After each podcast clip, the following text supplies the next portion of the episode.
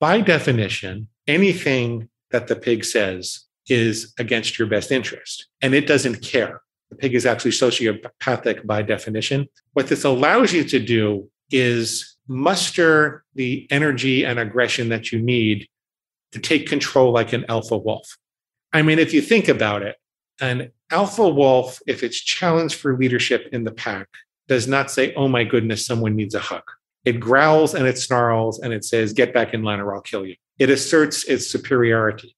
So, this is a game of ruthless domination. It's not a game of nurturing your inner wounded child back to health. You can do that separately. This is not your inner wounded child. Hello, friend, and welcome to episode 46 of the Feeling Full podcast.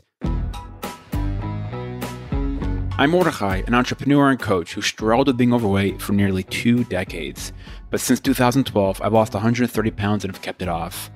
Join me and my guest today to discover how it's possible and even simple to lose weight with ease without going on crazy diets, without doing intense workouts. If you're ready to give up quick fixes and fad diets and build a fulfilling relationship with your body and food, this show is for you. Today, our guest is Glenn Livingston, PhD. Glenn is an author, longtime psychologist, and was the CEO of a big consulting firm that worked with some of the major food manufacturers. His book, Never Binge Again, is a very popular book on how to end overeating by understanding your mind and your compulsions. Glenn is someone who struggled with his own weight and has spent decades researching why we binge eat and overeat. For eight years, Glenn journaled what he did, how he managed his mind, the techniques that worked for him that ultimately led him to gain control over his binging and lose 80 pounds in the process. Eventually, he turned his journal into a book that's called Never Binge Again. In our conversation today, Glenn shares some of the secrets he's discovered working with big food manufacturers, what they're doing to get you addicted to their food products, and how this is not a problem of personal willpower. We get into ways you can manage your cravings and your mind by understanding the voices in your head and learning how to live a more healthy life regardless of the billions of dollars spent to get you hooked on unhealthy food. Alrighty, thanks for joining, and let's jump right in. Hey, Glenn, it's uh, great to have you here today. I've been looking forward to it all week. Thank you for having me. Yeah, I actually been looking forward to this interview, I think, for three years. I think we started talking over email a few years ago when I was talking about interviewing you, and I'm glad it finally worked out. I'm glad we worked this out. So, you know, your book was really impactful when someone sent it to me a few years ago to read. I really love the pragmatic and like just the strategic approach that you you look at food with. I mean, not only did your book have over, I think it was 17,000 reviews on Amazon. Like 12,000. 12,000? Oh, okay. 12,000. Yeah. I don't know why I thought 17, but hey, it's going to have 17 eventually, right? So, hey, we're just, yep. you know, optimistic here. Still more than a Da Vinci Code. yeah, with the title Never Binge Again, I was just, I'm just really excited about that because obviously this is something that I've thought a lot about. And a lot of the things that you talk about in your book are things that I agree with and have discovered as well in my own journey. So I just want to just, you know, take us back to early days of Glenn. You know, do you have like an earliest memory when you realized binge eating was a, a real problem in your life? Oh, um, probably around when I was 17. And if you'd ever been to the um, deli on Middle Neck Road in Great Neck and you found that they were out of chocolate and pizza, there's a good chance that I was there before you. Mm. Um, I'm 6'4, I'm modestly muscular, and I discovered that if I could work out for a couple of hours a day, that I could eat whatever I wanted to. A pizza or two, like a whole pizza, not a slice, you know, half a dozen chocolate bars, dozen donuts. And at the time, I thought it was a great thing. Like Doug Graham says, kind of like a superpower. I spent my my early years eating, eating, eating, sleeping it off, working out. And I was thin and it didn't really bother me. But when I got a little older and I was married, like 22, 23 years old, and I was commuting for two hours each way to graduate school to see patients and take classes. And then when I got home, I was helping with the business. I was married, and you know, God forbid, my my ex-wife, she's she was my wife, that wanted to talk to me. I, I just didn't have time to work out anymore. But I found that the food had taken hold of me, like it had a life of its own. And it didn't bother me for a little while longer until I actually started seeing patients that were higher risk. And if you know anything about psychology, it's um, it's not really an intellectual endeavor. I mean, it is. You have to know a lot of things, but you have to lend people your soul. You have to be fully present and lend them your soul. And I was having trouble doing that because I'd be sitting with a suicidal patient and I'd be thinking, when can I get to the pizza place and get a whole pizza? Or, you know, when can I get to the deli and dislodge my jaw and open the deli tray into it? And that actually bothered me more than the weight or anything at first, because um, I come from a family of 17 psychotherapists my mom and my dad, and my stepmom and my stepdad, and my sister and her husband. And, you know, if, if something breaks in the house, everybody knows how to ask it how it feels, and no one knows how to fix it. and, and, I always, um, I wanted to be a psychologist more than anything else in my life. That was my really first and only goal. And so that's what I was kind of an odd duck because that's what bothered me more than the weight, even though I was gaining weight. And being a psychologist from a family like that, I tried to solve it with a psychological approach. I, essentially, I thought there was a hole in my heart. And if I could figure out how to fill that hole in my heart, maybe I wouldn't have to fill the hole in my stomach. Hmm. And I, I went to the best doctors. You can imagine I would know them back then, right? Psychologists, psychotherapists, psychiatrists. I took medication for a while. I went to Overeaters Anonymous. This was over the course of many, many years. And it was a very soulful journey. I learned something from everybody that I saw. I don't regret it. But it didn't really help me with the binge eating because it was more like I um I would get a little thinner and then a lot fatter and a little thinner and a lot fatter. There were several things that made me change my paradigm probably about 25 years later. After a very long and painful journey and being yelled at by doctors that I was going to die soon from high triglycerides and you know having trouble with rosacea and psoriasis and all types of inflammatory things, my thyroid, and I remember my triglycerides were over a thousand at one point, and my top weight was probably around 280.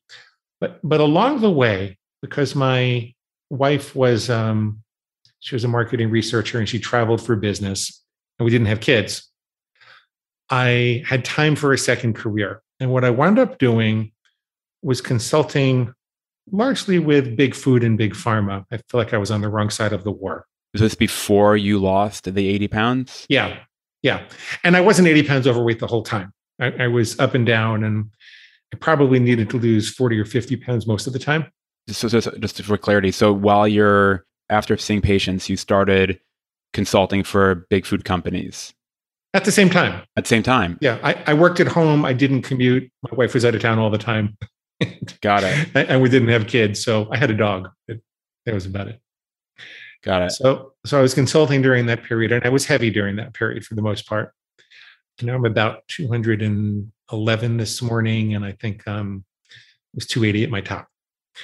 So and I'm a little happier at 200. I was injured for a good part of the year and I couldn't exercise. And I'm sorry to hear that that's okay. I'm better. I'm better. I've got full clearance. So what happened was, as I was consulting for these big companies, something came to my attention, which started to change my tar- paradigm into thinking that maybe my psychology didn't really have that much to do with it. Because um, I saw that they were spending millions, if not billions, of dollars to engineer these hyper palatable concentrations of starch and sugar and fat and oil and excitotoxins and salt. And they were all designed to hit the bliss point of the reptilian brain without giving us enough nutrition to feel satisfied. And the result of that is you keep going back for more. Your nervous system downregulates its pleasure response because it's not used to such um, such intense stimulation and so, whereas you maybe naturally would be attracted to, you know, fruit and vegetables and natural whole foods, your survival responses are taught that really what you need are chocolate bars and bags and boxes and containers. And every time you're looking for love at the bottom of a bag or a box or a container, there's some fat cat in a white suit with a mustache just laughing all the way to the bank, right? Mm. To, um, and and so I saw that and I said, well, that doesn't have anything to do with um, the fact that I'm sad or unhappy in the marriage or you know that my mama didn't love me enough when i was a kid. I looked at the advertising industry and was highly exposed to that. And i saw that people think advertising doesn't affect them but that's just where the advertisers want you because then your sales resistance is down. But these companies for the most part really know what they're doing. They, they're they're spending a fortune. Also to convince you that the good stuff is in their stuff, in their bags and boxes and containers. I'll give you an example. A friend of mine was the vice president of a major food bar manufacturer that everybody would recognize if I mentioned it, so I'm not going to, so that I don't get my butt sued. and what he told me as he was leaving the company was that their most profitable insight was when they took the vitamins out of the bar and they put the money into the packaging instead. So here we have, they, they, they made very multicolored, vibrant packaging for a diverse number of colors. And in nature, hold, hold, on, t- hold, hold on a second. Just they, they took the vitamins out of the bar and instead of putting them in the bar, they invested it in the packaging of the product. Yeah. Whoa. Right? Scary. Wow. And I don't mean to single them, them out. It goes on across the food industry. Right. But that's just, I mean, that's ludicrous. The fact that companies are actually thinking in that way. It's legal. It's legal to do it. It's legal to do a mm-hmm. lot of things. Unfortunately, we, we need more regulation, but that's another story. But but just to illustrate, make sure you really understand, they made the bar very colorful, the packaging very colorful and vibrant. And if you've heard the phrase "eat the rainbow," that's because a multitude of diverse colors in nature would signal a multitude of diverse nutrient availability. So when you have a big hmm. salad with dark green lettuce and blueberries and purple cabbage and yellow carrots and red tomatoes, you're actually more likely to acquire all the nutrients that you need. And so these big companies know from an evolutionary perspective that you know we are instinctively looking for that but they're they're preying on those instincts without actually putting the nutrition in there for a profit right? And that happens across the industry. The industry is really a master at providing what I call plausible deniability, because what consumers want is not necessarily all the nutrition and to know that they're doing what's best for them. They want to be able to eat all the junk, but then have a justification for believing that it's actually best for them. So, you know, these potato chips are made with avocado oil. Never mind, they still have a ridiculous number of calories per ounce. Never mind that we're saying that a serving is 10 chips, even though we know that nobody eats 10 chips. Never mind the fact that, um, you know, heated oils are almost always found to be carcinogenic in, um, in studies. Never mind the fact that the roasting process creates acrylamides that um, can also be carcinogenic. But you know they've got avocado oil. So right. so, so and, and, so there's all this plausible it's like, it's like organic chocolate with like cane sugar inside. Yeah. You know yeah. And, and, i'm all for being less harmful when you can and I'm, and you know i don't tell my clients they have to give up potato chips. I help people to have things in moderation if that's what they really want. But it's scary when you see how good you know how good they are at measuring these things and how they can use galvanic skin response and pupil dilation and other signs of interest to, to influence you. While working for these companies, did you notice anything aside from that crazy story about the bars and the packaging, but anything else that was really surprising to you? The a couple of things. One is the way that the food is prepared. So when you're seeing a, you know, a commercial for a hamburger, for example, and you're looking at you know this delicious video of the hamburger with um you know it obviously looks like it's very juicy and that it's also shining and you know it's kind of all puffed up. Well what you don't know is that they do a lot of preparation with things that have nothing to do with food. You know they could paint the food they can puff it up with air they can photoshop it afterwards. You're not really looking at food when you think you're food. Mm. So there, there's that. And then I remember learning this was actually from one of my clients more recently, but I remember learning that um, they're taking advantage of flavor variability to keep people eating. So, you know, like we were talking about before, we're looking for a diversity of micronutrients, and those come with a diversity of tastes. And so, when your brain is presented with a variety of a taste, it will keep eating because it thinks it might be finding a source of a diverse nutrient source, right? And so the way that they simulate that, for example, in a bag of you know corn chips, is that they don't make them all on a single assembly line with the same ingredients. They have you know several assembly lines, and they vary the ingredients and the tastes in barely perceptible ways, but it you know just keeps you going. Oh my gosh. Yeah. That so they're using different like slightly different ingredients to kind of capitalize on your taste buds. When when you have a bag of chips, you're not every chip does not taste exactly the same. Oh wow. Yeah. That's the first time I'm hearing that. Yeah, I heard that from a client. But it doesn't surprise me. And the amount of research that goes into finding the bliss point, you know, there is a certain level of spice that produces the exact right amount of bliss. And when you provide more than that, the bliss goes way down. And so they're very concerned with finding the exact right level of ingredients to maximize the, the bliss response. They're not as concerned if there's nutrition in that, but they're concerned about maximizing the bliss response. Um, very true for sugar, very true for something like vanilla. There's a certain amount that is delicious, and after that, it starts to taste bad. And they know exactly where that is. So yeah, I mean, this was um, was about 20 years ago that I predominantly stopped working for those companies. So I'm a little out of date with some of the things they're doing, but that that was all true. So between those two things, I said, I said it's probably not the fact that my mama didn't love me enough, and that I have to love myself more in order to stop binging. This is this is a direct attack on the reptilian brain, and when you look at the reptilian brain and what it's responsible for and the way that it reacts to the world, it's kind of an eat, mate, or kill philosophy. It's like a bad college drinking game.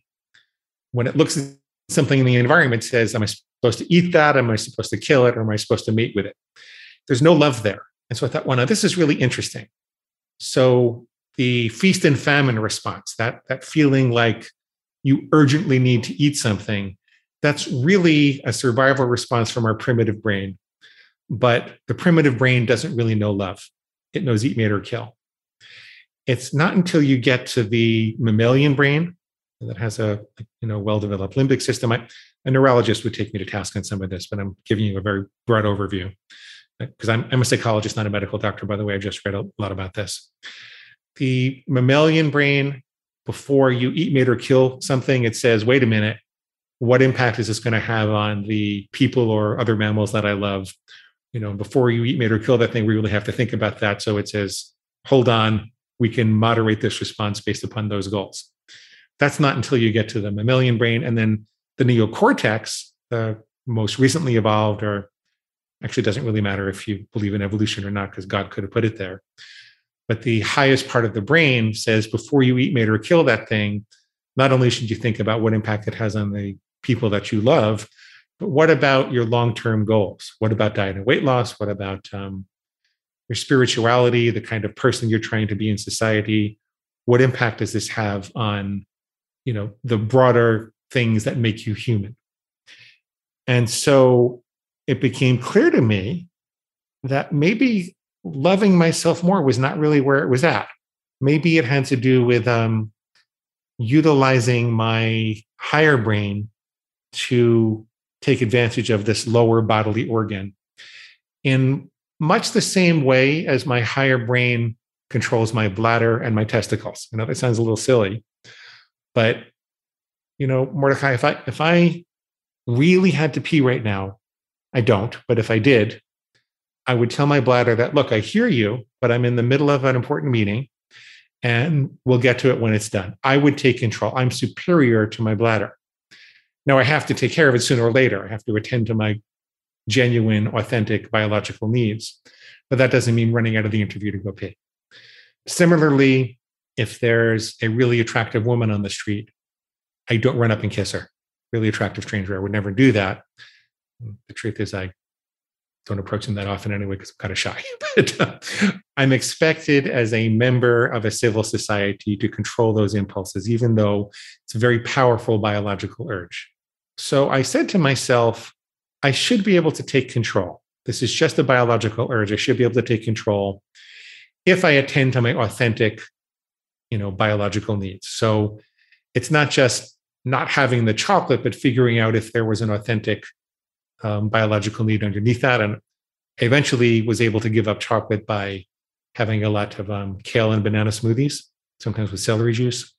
So there were actually some minerals and energy that I was craving that I wasn't aware of. And the kale banana smoothies would not make me high the way that chocolate does. I think that a lot of these um, people think they're eating for comfort, but they're really eating to get high with food and you know the chocolate bar we didn't have chocolate bars in the savannah it's an unnatural concentration of um, pleasurable substance and I, I, think that we're eating to get high with food that's an important change of paradigm because most people don't want to think of themselves as an addict they you know prefer to think that they're comforting themselves so i always say look if chocolate if you were really eating chocolate or bagels or pizza to quote unquote numb out that's what people say when they have difficult emotions and that trigger a binge then when you went to the dentist, the dentist would say, Hey, Glenn, I, I'm out of Novocaine. Is it okay if I inject you with some chocolate or a bagel? And then they kind of laugh and they say, okay, there's something else going on. So I, I realized those three things. So that's a really powerful point you're saying about like you wouldn't right now pee because we're having this conversation together, right? Because it, but it's not you know you train yourself that way, but also there's like a social norm to that. You know, like the things that you're mentioning, society has we've developed in a way which we do and act certain ways. But for when it comes to food as a whole, you know, it's completely normal to sit down and eat a bag of chips or two or three even and chocolate. It's encouraged. It's encouraged. Right. So yeah. it's like that the argument well the argument I I heard the theory behind it. I'm curious how do you think about when it comes to the psychology of like challenging your environment when everyone around you is encouraging you, right? Like you said on TV, the commercials everywhere you go, you're encouraged to eat another donut or to have another bag of chips or another Pringle, you know? We live in a society where everybody seems to have tacitly agreed to slowly kill themselves with food and laugh it off and make justifications for it. We, we live in that kind of a world. And I think it was Srikardo Krishnamurti, if I'm pronouncing his name right, that said, it's no measure of health to be well adapted to a profoundly sick society. Wow, that's powerful. It's no, no measure of health to be pro, well, well adapted to a profoundly sick society. So that's actually one of the more advanced concepts that I teach people. And I, I first just want to make the point that we are biologically superior, even though it's more difficult than you know giving up heroin because heroin's not socially encouraged and eating badly is socially encouraged we are biologically superior and we do have the capacity to insert a space between stimulus and response, we do have free will. We do have the ability to um, disempower a lot of those thoughts.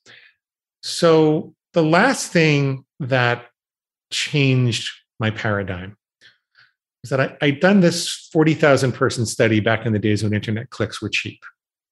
And I, I was being paid a lot of money to do marketing research studies at these big companies. And I figured I'll do one for myself to try to figure this out. I intercepted people when they were searching for solutions to stress work stress, home stress, just the word stress, stress management. And I asked them what foods they found they were unable to stop eating once they started eating them if they were stressed. And I found some interesting correlations. And I kind of asked them a bit about what they were stressed about and something personality variables. And I found that people who struggled with chocolate, like me, they tended to be feeling lonely or brokenhearted or in some way stressed in a relationship.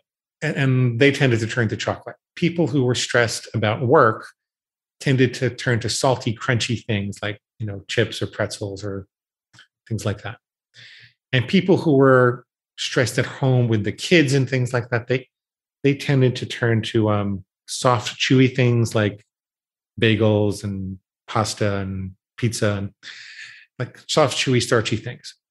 And I thought this was really interesting. So before I went and talked about it publicly, I called my mom, who's also a psychotherapist and raised me. Right. And I said, Mom, where did this come from with me? I have this interesting theory and these findings in this research, and I, I do turn to chocolate first and foremost, and I'm unhappy in the marriage. But what, where did this come from? And she gets this horrible look on her face. Um, this was on Skype, so I could see her. So she, she gets this horrible look on her face, and she says, "Honey, I'm so sorry. I am so sorry." And I said, "Mom, look, we're talking about 40 years ago. Uh, I totally forgive you. I love you. I just want to know." And she said, Well, honey, when you were one year old in 1965, my father had just got out of prison, your grandfather, my father. And he was my salvation my whole life, and I'd idolized him. And I did not know that he was guilty. And it just blew my world apart, destroyed me.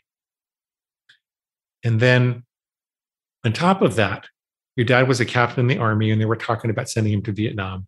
And we were trying to get pregnant with your sister. So I was devastated and incredibly anxious on both of those fronts. And honestly, when you came running to me for love or something healthy to eat or just to play, I didn't always have it with me. Probably half the time I was just sitting and staring at the wall, like in an almost catatonic state. And so what I did was I kept a big bottle of chocolate Bosco syrup. I'm aging myself by using that brand. I kept it in a refrigerator on the floor small little floor refrigerator. And I'd say, Glenn, go get your Bosco. And you'd go crawling over to the refrigerator, you'd take out your Bosco, you'd suck on the cap, suck on the bottle, and you go into a, a chocolate sugar coma. And at that point, I said, wow, that is, you couldn't have a clearer connection. This should really be a movie moment. And if it were a movie moment, then mom and I would have a big hug and a big cry, and we would forgive each other. And I would never have trouble with chocolate again, right? But what happened instead was that there was this little voice in my head, and my, my chocolate eating actually got worse. I mean, we, we did have a hug, and it was a really good conversation to have. And I learned a lot more about her, and she learned a more, lot more about me. And I found that I was more forgiving of myself. I stopped yelling at myself so much about um, my overeating. But what happened behaviorally was that I heard this voice of justification in my head that said something like, um, then you know what? You're right. Our mama didn't love us enough. And she left a great big chocolate sized hole in our heart. And until we can find the love of our life and get out of this marriage, you're going to have to go right on binging. Yippee, let's go get some right now. And that was a pivotal moment for me because I realized I was going about it with the wrong paradigm. And I realized that maybe emotional upset was not the problem. Or, or maybe maybe you could sever the link between emotional upset and overeating without actually having to fix the emotional upset. Kind of like if the emotions were a fire in a in a well-contained fireplace, they would be an asset and not a liability. People would gather around a well-contained fireplace with a roaring fire and they would make memories. They would share stories, they would laugh, they would cry, they would, you know, they would eat. And I said, so really the issue is to create that fireplace that no ashes can get through. And maybe this voice of justification is poking holes in the fireplace. At this point, I did something kind of silly, which I'm embarrassed about as a sophisticated psychologist who's been, you know, in the New York Times, the LA Times, and all over the media, published all these articles. I was not working with eating disorders at that point, by the way, because I had one myself and I didn't think it was ethical. And I, well, I decided I was going to draw a very clear boundary between healthy and unhealthy eating. So I remember my first rule was I will only ever eat chocolate on the weekends. And, you know, I'll never have it on a weekday. And I said, well, if I hear a little voice in my head that says, Glenn, you worked out hard enough and you're not going to gain any weight, even though it's a Wednesday, you might as well just start over again with your silly chocolate rule tomorrow. Go ahead and get some now. It's really fine. Yippee, let's go get it. I would say, wait a minute, that's not me. That's my inner pig. I know this, I wish I didn't call it a pig. I wish I called it a food monster or something because a lot of women that hate that I called it a pig. But um, I was not going to share this. This is my personal goal to get over um, binge eating. I said, that's my inner pig. And chocolate on a Wednesday is pig slop. I don't eat pig slop and I don't let farm animals tell me what to do. There was a part of that that was a miracle and a part of it that really wasn't. The part was that that was a miracle was it would wake me up at the moment of impulse and remind me that I had the power to make a choice. I no Mm. longer felt like, right? Yeah. Wow. I no longer felt like I was driven by this mysterious force inside. It wasn't so confusing. Now, did I always make the right choice? Not right away. But by knowing that I could and taking a moment to experience what the pig was actually saying, what was that voice of justification, I started to have the opportunity to examine the false logic in the justification. So, for example, when the pig would say, It's just as easy to start tomorrow, you might as well binge today because you're not going to gain any weight. Well, I started to look at neurological research about learning, and it turns out that the brain looks to connect urges and rewards. So if you have an urge, if an urge to eat chocolate and then you eat chocolate, and if that urge was accompanied but with a thought, then both the urge and the thought will be wired more thoroughly to the result, which was having chocolate. If I think it's just as easy to start tomorrow and then I have chocolate, I've just rewarded that thought and I'm more likely to have that thought tomorrow than I did today. And because I had an urge and I rewarded that urge, I'm more likely to have the urge again tomorrow. Wow. Wow. That just landed for me in a really big way too. Tell me. I know I've heard this before, and I've I mean I've I listened to your book on audio, so I've heard this, and it's a concept that I'm that I've thought about. But the idea that so for me, when I feel when I feel sad or sad for myself, I also think of sweets. And so I have a very similar pattern. I used to, you know, I grew up eating pastries and loved, you know, loved baking, loved chocolate cake, very similar to you in that way. And now when I feel, you know, often when I get down on myself, and feel sad, I can often crave those foods in specific, the ones, you know, I'm, I think I've gotten a lot further from it, but I'm totally, I totally have experienced exactly what you're sharing as well. I agree with you. Pig is, pig's a little aggressive, but it is what it is. I know that your, your book actually came from your diary, right? You didn't, weren't planning on publishing it. You wrote a diary for what, what was it, I- seven, Eight years. seven or eight years, eight years, and then it, it, turned into a book, which I think it's which says you know you didn't write it, you wrote it for yourself, which I think makes the best books, right? You, when you write a book for yourself, you weren't writing it to become a best-selling author, but so I think that's really cool, and the idea of having a name for that voice in your mind has been really powerful for me as well. In my mind, I, I call my voice Teddy. So I, it, I think the idea is it just helps me differentiate it's not really me. It's just a voice. It's just a thought. It's just um, and it's, it's just a thought that I'm thinking, and I don't. Ha- it's not necessarily Mordechai thinking it. It's it, you know you create another identity so you can actually see it from a distance, and that way it's allowed me to just create more space in making those decisions, um, and knowing that it's not like there's not one voice, and I have to go do the thing that I'm programmed to to do because of the way I grew up. Like we have the ability to change that by creating these little uh, gimmicks or mind tricks or whatever you would call them, you know. And you, Without that, people don't really distinguish the destructive thoughts from the constructive thoughts. Without a really clear goal in mind, with a really clear line between what's the desired behavior and the undesired behavior, then you don't really have a way to define what thoughts are constructive versus destructive, even though you kind of sort of know. But by getting to 100% clarity about what's a destructive thought, then you know that that needs you to either be able to ignore that thought or focus on it to disempower it so you can't ignore it later on. I think this is part of the reason that food addiction can go on forever because people really feel both ways. I should have the chocolate bar or I really shouldn't have the chocolate bar. And there are a million different there are a million different ways you could do it. And what we're told in our society is that you should indulge in moderation. So eat healthy 90% of the time, indulge 10% of the time. So let's say you apply that to chocolate. The problem with that, even though it's good in theory, like if you could actually accomplish eating healthy 90% and indulging 10% of the time like that, that would be good. The problem is you don't know which is the 10% and which is the 90% without a really clear rule that defines it. And if you don't know which is the 10% and which is the 90%, then every time you're in Starbucks in front of a chocolate bar, you have to expend your willpower and your brain glucose on figuring out is this part of the 10 or part of the 90? This is the time I should have it or should I not? So you're actually better off because willpower is the ability to make good decisions. You're actually better off not forcing yourself through hundreds of unnecessary food decisions all week long. You're better off saying, well, I'll only ever have chocolate the last three days of the calendar month. So if you want to accomplish 10%, then that's what you could do. Um, and that way you don't have to make food decisions all month long and wear down your willpower. This willpower depleting function of decision making, by the way, has been proven with non food as well as food. So if you force people to do math problems before you give them the opportunity to eat marshmallows, the people who did the math problems will eat more marshmallows than the ones who wow. did not. Yeah, it's I mean it's a powerful point. Like the idea of not even having to make the choice, right? That's it's a powerful point you're speaking to. Just not like spending, you know, if you're going to have it, you know, like schedule one day a month where you're going to have the, you know, fill in the blank. That way, it's not a constant, you know, open ended decision that you have to make.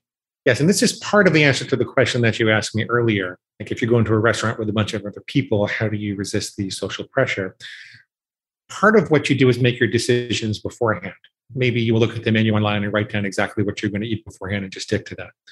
Or maybe you have a rule that says, I never eat bread except in a restaurant oh, twice per calendar week when I can have two slices at my option because then you've defined the boundaries of exactly what you're going to do and you're not going to do. And you know that a restaurant is a very tempting social environment, um, but you don't have to make decisions at the restaurant. And since temptation requires willpower to resist, if you've eliminated the willpower, you can often do just fine. And I've had a lot of experience with people who are totally out of control with bread, for example, that make some very well defined rules like this uh, with crystal clear boundaries and then don't have a problem with it again. There really is something to this.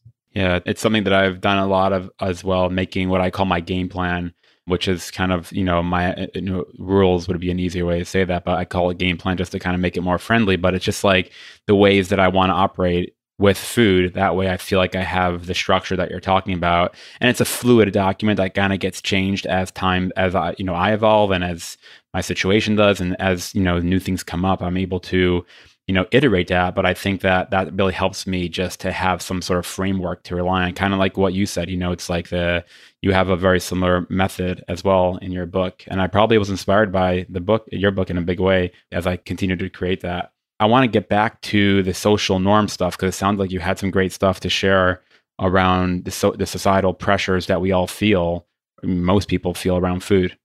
Okay. First of all, the social pressure comes from more than just people's desire to eat what they want to without feeling guilty.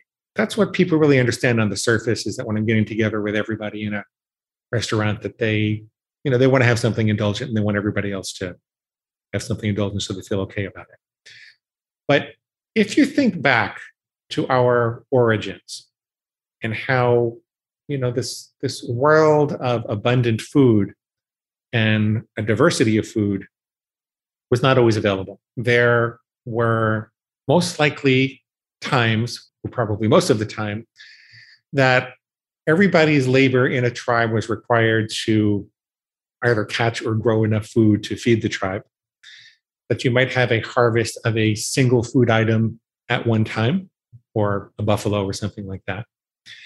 And that it would be a burden on the tribe if someone refused to eat, got weak, or got sick. And I think when you imagine that, you can recognize that the fabric of our society actually required that people eat the same thing. So there, there was none of this rugged individualism where people say, I, you know, I feel like pizza tonight, or I feel like steak, or I feel like, you know, eating vegan. It was more like eat what there is or we'll kill you, right? step step out of line and we'll kill you. And I believe that that's built into our DNA. I believe that when people come together as a group, there is a field called evolutionary psychology where we look at our thoughts and behaviors as um, something that's evolved for an adaptive purpose. And I think that we probably evolved for an adaptive purpose, even though it's no longer useful to get everybody else to eat what we were eating. So when you don't do what everybody else is doing, I think that there's an underlying unconscious anxiety that the fabric of the tribe, so to speak, is falling apart. Then I want you to understand that the property of groupness, the feeling like we are a tribe that lives by norms that we all adopt and ways of behavior that we all adopt in order to cohere together and accomplish a purpose, a family, a tribe, that that, uh, that feeling is not stable. We'd like, we'd like for it to be stable, but it requires that you spend time together interacting. So, for example, walk into an elevator even before COVID and there are 12 people. What everybody does in an elevator normatively is create as much distance between each other as they can. They look forward, they don't allow their arms to touch, they basically don't talk. And you could prove this to yourself that this is not a group, something we call an aggregate, which is a non group collection of a bunch of people. You can prove this to yourself is as you're getting off on the 12th floor or something, you say to them, Hey, this was really fun. Let's all get together here next year. They're all going to look at you like you're crazy. Maybe they'll laugh. Probably they won't because they're busy being socially distant and maintaining that non groupness. But now imagine that the elevator gets stuck. And three hours later, the repairmen show up and open the elevator. What you're probably going to see are that people are sitting together in little groups. You're probably going to see them interacting and talking. They probably will have developed some norms for how to handle the situation. What do you do when someone really has to go to the bathroom? Well, we all sing a silly song to them, right? Maybe someone had a deck of cards with them. Probably not, but maybe they did. Maybe they had some kind of a game they were playing to pass the time. They probably came up with a rule about how often you were allowed to press the call button for help. They probably had some type of a rule for calming people down if they were panicked. The interaction and the necessity of solving a problem together, it created this quality of groupness. And now if you say the same thing, that group would would laugh in a more friendly and warm way and it would actually have some meaning. And some people might actually say we should get together. So let's go back to a situation where you're walking in to see the family for the first time for Thanksgiving. It's almost Thanksgiving, so this is relevant. Yeah. You walk you're walking in to see your family for Thanksgiving, and mom comes running up to you and and she says, Here, honey, I made your favorite chocolate cake. It's really good. I use your favorite chocolate chips. Here, have some. What most people do in that situation is say, Oh, I can't do that anymore. I'm on a diet, right? Well, what have you done when you do that? You are rejecting her attempt to love you back into the tribe. She's trying to say, come break bread with us. This is what we do in this tribe. We're here to celebrate. Let's restore the bond and the strength of the fabric of our tribe together. Let's make it a real group again, even though we haven't seen each other for a while. She's trying to bridge that gap. She doesn't know that's what she's trying to do, but that's what she's trying to do. You're really rejecting her when you're saying that I'm on a diet that's not good for me, besides the fact you're making her feel guilty that she might want to eat it you're triggering that fear that the fabric of her group is going to fall apart. So, what do you do instead? You come up with an alternative love gift that she can use to welcome you back into the tribe. Hey, mom, you know what? I ate a little too much for lunch and my stomach's a little upset. Do you think you have any mint tea? Could you get me some mint tea? I would really love it. And then she goes, Of course, honey. And she goes running off and gets it for you. It could be also, it doesn't have to be food or drink. You could say, um, you know, mom, I'm really cold. The heater wasn't working so well in the car. And um, do you happen to have a sweater? It's a little cold in here for me. Maybe Michael has a sweater I could wear, her husband. Or you could just ask for information. Mom, I'm dying to see the score in the Jets game. This was maybe a little more relevant before the internet. Where you had a smartphone and you could check on the way over. But but you know what I'm saying? If there's some information you can ask for maybe it's could you tell me what happened with my sister and the um, the college application maybe it's something you can find on the internet you're asking for a gift that she can give you to welcome you back in the tribe and feel like you love her and she loves you and it doesn't have to do anything with food and you'll be amazed at how that pressure goes away so so between figuring out exactly what you're going to have beforehand or you don't have to do that for every little thing you're going to have but maybe what you're going to have for dessert or maybe what you're going to have in terms of the chips or the dips or something like that things that are going to be um, of concern and have caused you to overeat in the past. You figure out exactly what you're going to have beforehand. Sometimes it's good to designate that as a day you're not trying to lose weight and you might want to make a little treat for yourself and put it in your refrigerator in tupperware so you know when you get home you'll be able to have it or take it with you in the car so you're going to have it on the drive home a lot of people can hold up really well at the social event, but then they fall apart when they're after. So, so between that and um, you know the alternative love gift, you can diffuse a lot of the social pressure, and you can eliminate the willpower that's necessary to deal with it. And that's the end of my long-winded answer. Wow, that's really um, refreshing. I actually think that can work. I feel like I'm the kind of guy who's often saying, "Oh, I don't eat that. I, you know, I don't eat sugar. I don't eat wheat. I can't." I'm always that pain in the ass guest when it comes to food. And I think this is a really great strategy. Is basically go in you know, guns blazing, so to speak, with like, hey, you know, hey, you know, can I have a tea or something like that? With you know, just like kind of making, taking the first playing. It's basically playing more offense than defense. Instead of saying no, I can't, you're saying, please, can I have? Yes. And I think that makes the other person feel seen, valuable, loved, and that you want that, that needed and everything else that makes, like you said, makes everyone feel connected again. So the tribe feels whole. And then there's no like space and and then and then there's less of the other person needing to put pressure on you to eat the chocolate chip cake, so to speak, or whatever it was, because they already feel the way they needed to feel, like they feel connected to you. That's very true. They're just looking for the feeling and and you haven't challenged their desire to eat what they want to eat. But there's one right. more consideration. Essentially, you were saying you feel like a weenie because you're the guy who says, I'm not going to have this, this, or this. But if you care about these people, if you love these people, even if you just like them, someone needs to lead the way and show them that it's possible to not slowly kill themselves with food in society the way that everybody seems to be doing. And whereas you might be feeling like you're doing a bad thing and like you're going against the tribe and you know you're making them feel bad, well, when they see your results, people often tell me that my skin glows these days. Um, it's, it's really because of the aggressive purging of I don't mean like binging purging. I mean the purging of processed food from my diet. And I find that when people hang around me for a while, they start to eat better. And I, am proud of that. I don't feel like I'm annoying them. I don't feel like I'm you know, being a party pooper. I'm proud that I showed them that it was possible to eat better and maybe they won't have a heart attack or a stroke, um, or at least they won't have it for 10 years later than they were going to have it. And I love these people. You know, I don't get together with people that I hate. So why wouldn't I eat well and show them? Yeah, I think that's a, another powerful point. I feel very similar that I feel like most of the time people are inspired to eat healthier.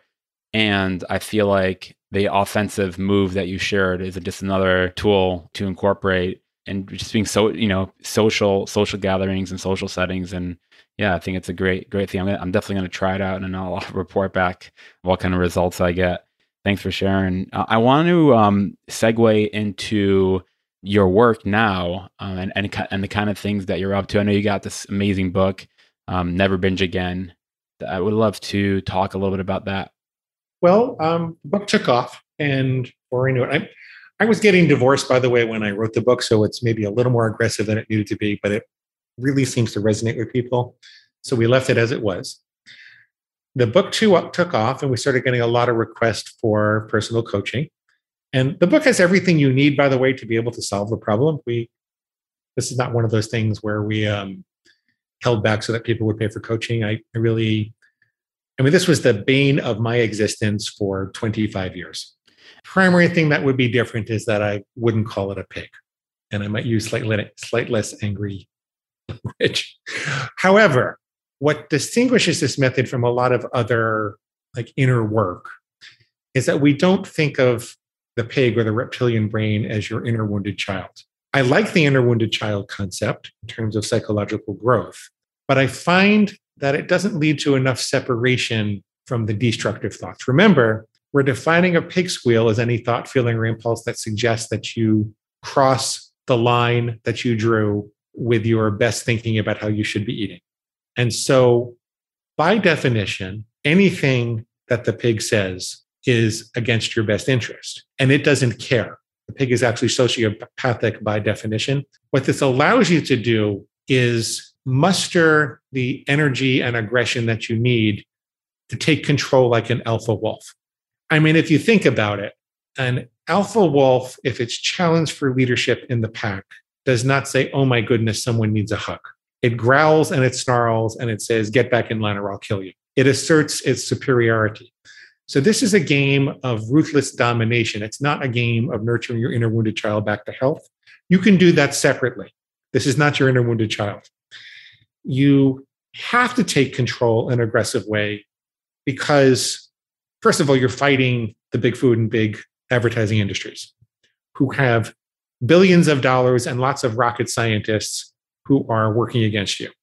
So you need an aggressive approach to create that separation and that um, space between stimulus and response where you can actually make choices again. Secondly, you need that level of aggression to take control of the pig because it's a survival drive gone wrong. You know, this is why we have jokes like just hand over the chocolate and nobody gets hurt. You're you're jumping into your primitive self and all your best thinking will go out the window. When the freeze, flight, or fight response comes into play, when the feast or famine response comes into play, it really says, it really feels with every bone of your body that you're starving. And that if you don't do this, regardless of what you thought or, or wrote down before, that you're going to die. And so your you know, feelings aren't facts. And we all rationally know that we're not going to die. They're not going to find our bones by the refrigerator, most of us, if we don't have that chocolate bar or you know stay to one plate of food at dinner. But it doesn't feel like that. It it feels like you literally will die. And without being able to summon a very primitive, aggressive response, you can't create the space and you wind up thinking that those thoughts are true at the moment. And then, of course, after you have, you say, why did I do this? Even though part of my aggression with the divorce went into the book, it's still a big part of what makes the system work. I wouldn't have called it a pig because a lot of people, particularly women, were called pigs when they were younger. And it's not what I meant at all. And, and by the way, when people gain control over their impulses, they feel better about themselves, not worse if you listen to, you know, listen to our coaching demonstrations, you will see that we take people from feeling despairing and hopeless and powerless over food to feeling hopeful and enthusiastic and powerful in you know in just one session. This is a self-esteem life enhancing positive process despite the fact that mordechai has a weird doctor with a pig inside of him on the call today. I think your your process is very useful for a lot of people. Obviously, you've sold a lot of books. I, have recommended your book before, and I, have gotten great great response. People really resonate with it. So I agree with that statement. You know, we're we're we're, we're individually challenging a multi billion dollar industry. It takes a lot of commitment, and whichever way that shows up for you. And like you said, once you get that control, we both know once you're in the driver's seat, your life turns around in big ways. So absolutely, sure does just wanted to cover a few more of the basics, and then I want to talk about discipline versus freedom. The main objection people have for this that is, is that it's too disciplined. So I had this rule at the beginning that I'll never have chocolate except for Saturday and Sunday. But then I played with a whole bunch of other rules. And the process I went through was one of realizing that it was silly to break my own rules. I could make any rule I want to. I was not following some doctor's diet. I was not doing what someone told me that I had to do. I was making up my own rules and following them. And at some point, when I recognized that I had the power to do that, I would soften up on my rules to the point I would lower the bar enough that I would actually do it. And I found that actually following the rules gave me all the confidence in the world so that I wouldn't be making mistakes. I mean, not that I never did, but when, when I would come up with a low bar, a set of rules that I could really follow, I would make more progress than if I tried to jump too high to start. Um, and I kind of set up some categories for rules so you could you could add foods also. Add positive behaviors like I will always drink, you know, two glasses of pure spring water before I check my email in the morning. You could have more conditional rules. Say I, I will never have pretzels except for Major League Baseball games. You could completely eliminate things if you needed to, as long as you leave yourself. You have to feed your body, but as long as you were feeding your body appropriate nutrition and you could say i will um you know i'll never have chocolate again or i'll never have flour again and people think that's crazy but then when you do it it's pretty amazing what happens. And when i started working with clients i realized that it was much more important for the first week or two to get them to start with one simple rule than to get them to lose weight right away. And even then to eliminate all of their binge behavior if we could just show them that could follow one simple rule and so people would say things like, I'll never go back for seconds again. You know, this truck driver who ate fast food all day long and he began his 150 pound weight loss by saying, I'll never go back for seconds again. I would hear people say things like, I'll, I'll never eat in front of a television again, or I'll always put my fork down between bites. You can make behavioral rules that didn't require you to give up any particular kind of food. The limits your own imagination. When I started playing with those rules and realizing how important it was to come up with an autonomous food plan that I actually would follow, rather than letting my pig say there was something wrong with this doctor's plan or that doctor's plan. That's when I find people make the most progress. That's certainly when I made the most progress is when I really, um, really embraced the autonomy and embraced the idea that I would lose weight slowly. And what was much more important was that I become the master of my impulses. I become my pig's master, not its slave. So that's what I wanted to say about that. I'm with you. I love the idea of having those never rules, but uh, I actually I do have one question, which is when you make these never again rules, are they ever up for negotiation in your mind? Okay, that's a 50 cent question too. When I was younger, my niece was two years old, and she tried to cross the street without me. And I said, Sarah, you can't ever, ever, ever, ever, ever, ever again cross the street without holding my hand. Never, ever, ever, ever, ever. Now, if you think about it, that was a lie because I knew that she was going to uh, mature. And at some point, my sister and her husband or myself would teach her how to cross the street on her own by looking both ways. Because she's only two years old and doesn't have the impulse control, I don't want her to even entertain the notion. I don't want that image in her head. God forbid I'm walking somewhere with her and she darts out because the image came into her head. So I said, never, ever, ever. When she got older, we taught her how to do it. It's similar with your food plan. You kind of have to lie to your pig, and I don't think there's a problem with that because um, your pig has been lying to you for a lifetime. Wow. Right? You present to your pig as if the rules are set in stone because your pig is not mature enough with food to think otherwise. But over the years, you will experiment with different rules and things will evolve. You'll also gain nutritional knowledge. I remember a time when I had a rule that I said I would always eat nuts with dried fruit. If I was going to have dried fruit, I had to have nuts with it. Because at the time, the prevailing nutritional wisdom was that that slowed down the glycemic load of the nuts. It made it digest of the sugar, but it made it digest more slowly. A few years after that, I was talking to a doctor and he said that there was new research that it was actually the opposite it would have been foolhardy for me, for me to stick to my I'll never eat dried fruit without nuts again when there was new scientific information that said it was actually bad to do that. So I have to remain open to changing my food plan.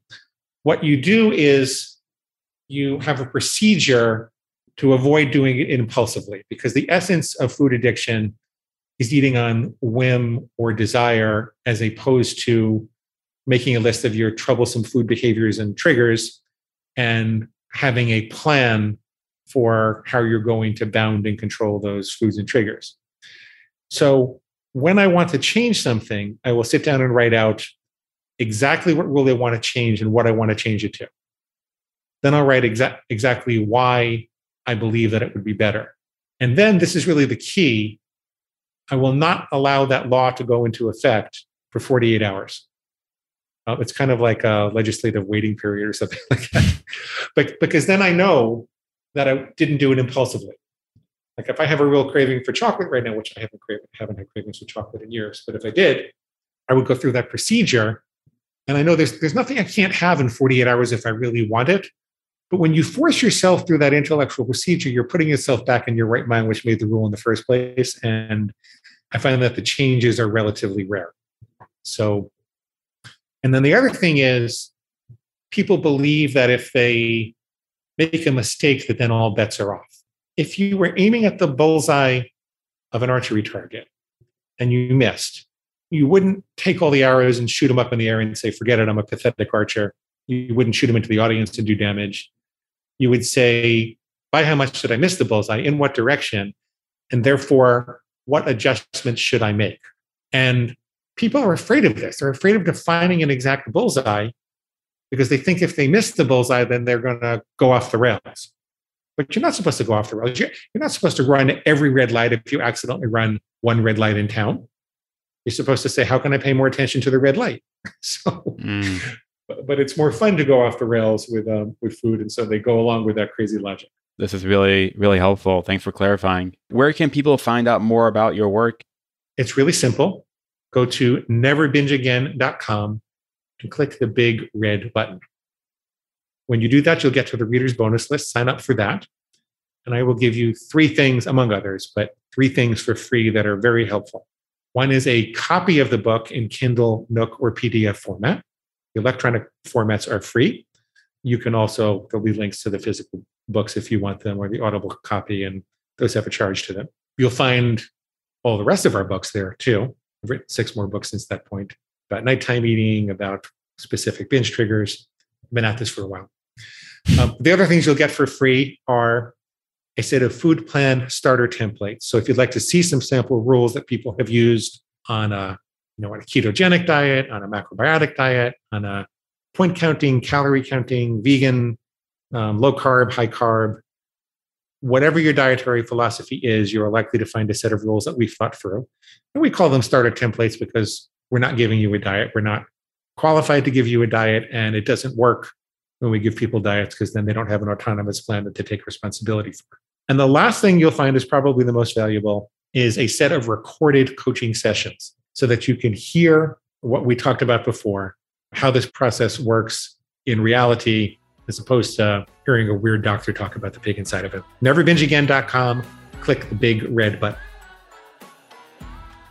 Hey, one more thing before we say goodbye. My goal is to make Feeling Full the best possible podcast you listen to, and I love your feedback. If you have comments, ideas for future shows, guests, or topics, or just feedback in general, you can email me at m at feelingfull.com.